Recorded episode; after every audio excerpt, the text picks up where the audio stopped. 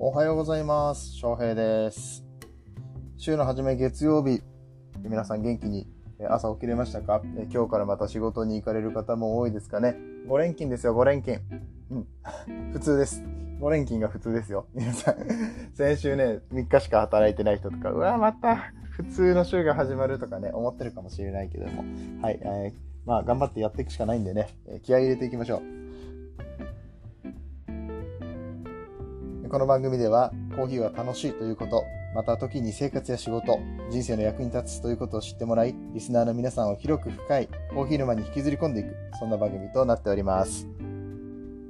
さあさあ、今日週の初めなんで、えっ、と、ちょっとね、仕事についての話をしたいなって思ったんですけど、その前に一つだけ告知させてください。えー10月の1日、お昼の12時にヒマラヤ祭りというイベントが開催されます。えーヒマラヤパーソナリティの、えーどもり先生、周平先生がですね、えー企画してくださって、34人のリス、えーと、34人のヒマラヤパーソナリティが、えー全員同じテーマで話をする、えーそしてそれを12時に一斉にアップロードするという、えー企画をしてくださいました。で、それの、えートークテーマっていうのが、昨日、えー周平先生の方から発表されまして、痛い痛い痛い痛い痛い 子供、子供見ながらね、やってるんですよ、いつも。これ、ラジオね、子供見ながらやってるんですけども、ちょ、ちょっと爪が伸びると、赤ちゃんって爪伸びるの早くて、あの、めっちゃこう、あの、足とか握ってくるんですよ、最近。で、これが痛くて、あの、ちゃんと爪は切るんですよ。切ってるんですけれども、こう、あの、グって握るから、強く握るから、もうめちゃめちゃ食い込む。これが痛くて痛くて、最近。そう、大変なんですよ。ほっぺたとかつまむからボロボロになっちゃって。あごめんなさい、話がそれましたけれども。えっ、と、そう、周平先生がね、このヒマラヤ祭りの、えートークテーマを発表してくださいました。あの、めちゃめちゃ面白い内容になると思います。あの、すごくいいテーマをくださって、これはもう扱う人によってどんどん、えー展開もあ、話の内容も変わっていくだろうなっていうことで、で僕もテーマを見て、うん、ちょっと考えて、うん、僕の番組だったらこんな感じで話をしようかなっていうのをもうパッと決めましたんで、木曜日の12時、ぜひ楽しみにしておいてください。さあさあ、じゃあ本題に戻りましょう。仕事の話ね、今日から5連勤って言ってますけれども、ちょっとなんかその仕事嫌だなって思ってる人たち、雇われてる人たちのマインドってどういうところにあるのかなってところを、えー話していきたいと思います。これは、えーと、もうコーヒーとか関係はなく、すべての仕事をしている人たちに言えるし、まあ、本質的なところで言うと、まあ、仕事も関係なく、あの、人付き合いっていうところでね、あの、必要なマインドになってくるかと思います。えそもそもですね、えコーヒーって、えコーヒーの業界とか、あと飲食の業界って、まあ、あの、給料が低いんです、お給料が。うん、あの、まあ、これの原因とかいう話をするとね、また長くなっちゃうんで、あの、そこは割愛するんですけれども、まあ、とにかく給料も安いし、きついんですよ。うん、あの、ね、ずっと立ちっぱなしの仕事ですしね。で、そういう中で、あの、客商売なんで、あまあ、日本なんか特にね、すごい過剰なサービスが求められたりすることもありますよね。だからすごいきつくて、で、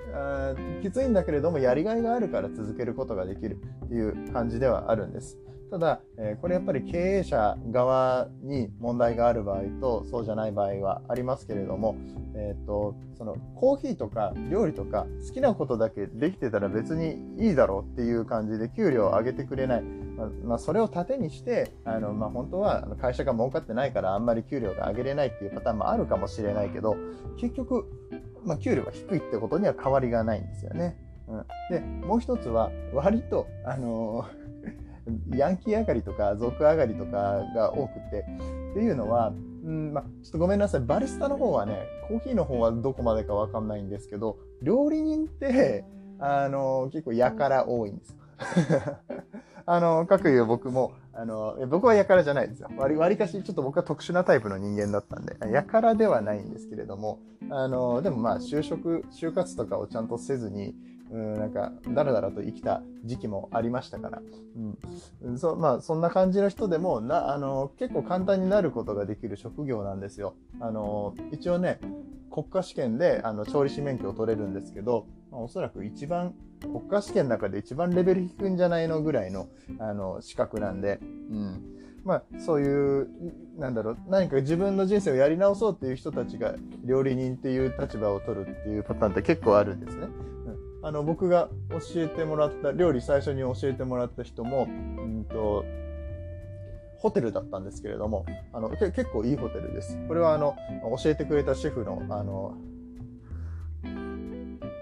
名誉のために言わせてもらうんですが、まあまあ、いいホテルです。日本の中でも、え名前は知れているホテルでして、そこで僕はレストランのウェイターをやってました。で、ウェイターを、えやりながら料理に興味を持って料理長と仲良くなっていろいろ料理を教えてもらったのが僕が、え、料理人になるきっかけでした。あ、僕ね、コーヒーの話してるんですけど、えっ、と、バリスタじゃないんですよ。で、もともと、えっ、と、料理人としてキッチンで働いて、今は、えー、店舗管理っていう形の仕事をさせてもらっています。はい。で、えー、まあ、この時の料理長が、元暴走族の総長 とか だったんですよ。うん。でも、あの、もうめちゃめちゃ料理も美味しいし、もう人柄もすごく温厚で、もう、もう多分まあその10代の時とかはね、いろいろ多感な時期があったんでしょうけど、えー、やり直しをして、えー、もう今はとても成功されている方、えー、でそんな方に料理を教えてもらいましたが、うん、まあそういうねちょっとあの何て言うんですかねいぶし銀の世界であったりだとか、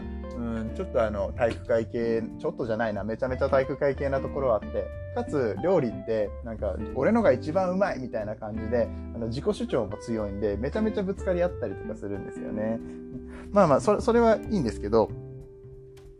まあ、仕事に不満がある人って、その不満を溜め込んじゃったりとかするじゃないですか。で、これ、不満をね、一つずつ解消していかないと、えー、っと、長く仕事を続けることできないし、結果を出すこともできないから、あの経営者にとっても、無駄になりますし、自分にとってももちろん、無駄な時間を過ごしてしまいますから、えー、もしあの、なんかね、職場に不満を抱えてたりとか、何かぶつかったりとかするって時には、一つずつ問題を明確にする、よく因数分解するっていう言葉を使ったりとかもしますけども、これをしっかりやらないと、えっ、ー、と、本当に無駄な時間を過ごしてしまいます。えっ、と、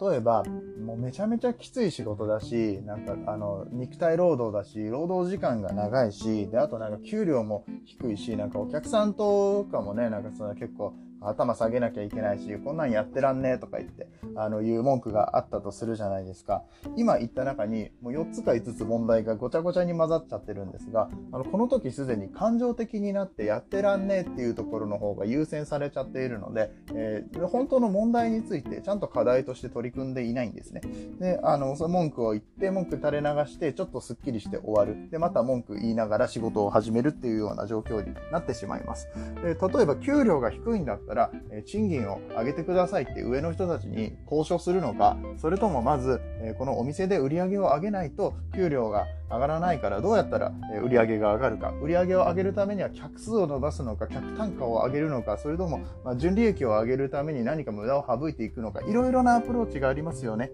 で、労働時間に関しての話であれば残業をやめるとか、スタッフ雇うとか、いろんな方法があるじゃないですか。一つ一つの課題にどうアプローチして何を改善していくかっていうのを、えー、これを見つけていかないといつまで経っても、えー、解決しません。あの、まあ、別に、ただ愚痴を言いたいっていうのが目的であれば、それはそれでいいと思います。あの、ただそれを、あの、経営者だったりとか上司とかに言っても、あ、こいつ愚痴りたいんだな、とりあえず愚痴らせといてスッキリさせといたらいいやって思われてしまうので、本当に何かを変えたいという時にはアクション、えー、必要ですし、ちゃんとロジカルに考えていくことが必要ですよと、そんなお話でした。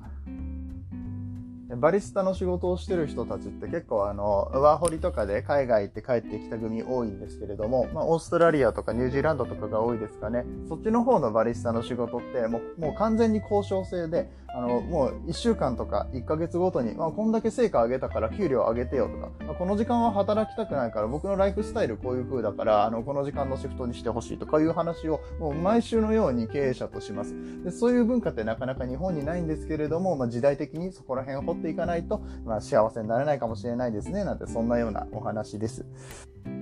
この話がいいねと思ったら、シェア、フォロー、いいね、どうぞよろしくお願いします。週の初め月曜日、気合入れてやっていきましょう。それでは、いってらっしゃい。